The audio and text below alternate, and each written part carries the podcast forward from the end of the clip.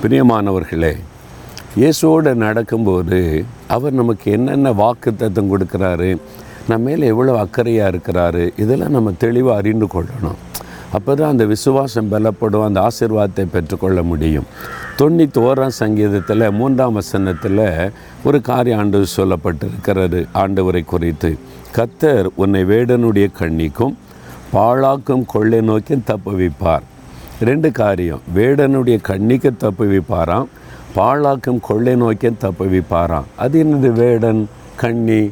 சாத்தான் தான் வேடன். வேட்டையாடுகிறவன். நம்மை நம்முடைய ஆத்மாவை வேட்டையாடுகிறவன்.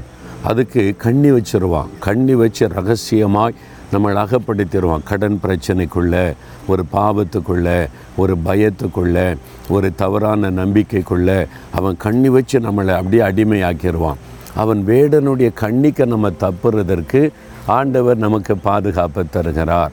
அடுத்தது கொள்ள நோய். இந்த கொள்ள நோய் பார்த்திங்களா? இப்போ கொரோனா கொள்ள நோய். அதனுடைய பாதிப்பு பயத்தெல்லாம் கொடுக்குதில்ல. ஒன்று போனால் ஒன்று கடைசி காலத்தில் வரத்தான் செய்யும்.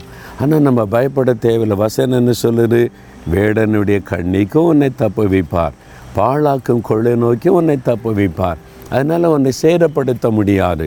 உன்னை சுற்றிலும் என்ன தீமைகள் நடந்தாலும் சாத்தான் என்னதான் கண்ணி வச்சாலும் உன்னை தப்பு வைக்கிற ஆண்டவர் கூட இருக்கிறாரு. பிறகு எதுக்கு பயப்படணும்? ஐயோ நான் கண்ணில் அகப்பட்டுக்கிட்டேனே. தெரியாமல் இதில் போய் சிக்கிக்கொண்டேன்னு அப்படி கலங்குறீங்களா? இன்றைக்கி இயேசு விடுதலை தரப்போகிறாரு தப்பு வைக்க போகிறாரு. அதுக்கு தான் அவர் சிலுவையில மறித்து ரத்தம் சிந்தி சாத்தானை ஜெயித்து விட்டார்.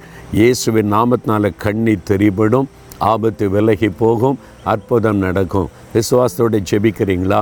தகப்பனே வேடனுடைய கண்ணிக்கும் பாழாக்கும் கொள்ளை நோக்கும் என்னையும் என் குடும்பத்தை நீ தப்புவிக்கிற தேவன்.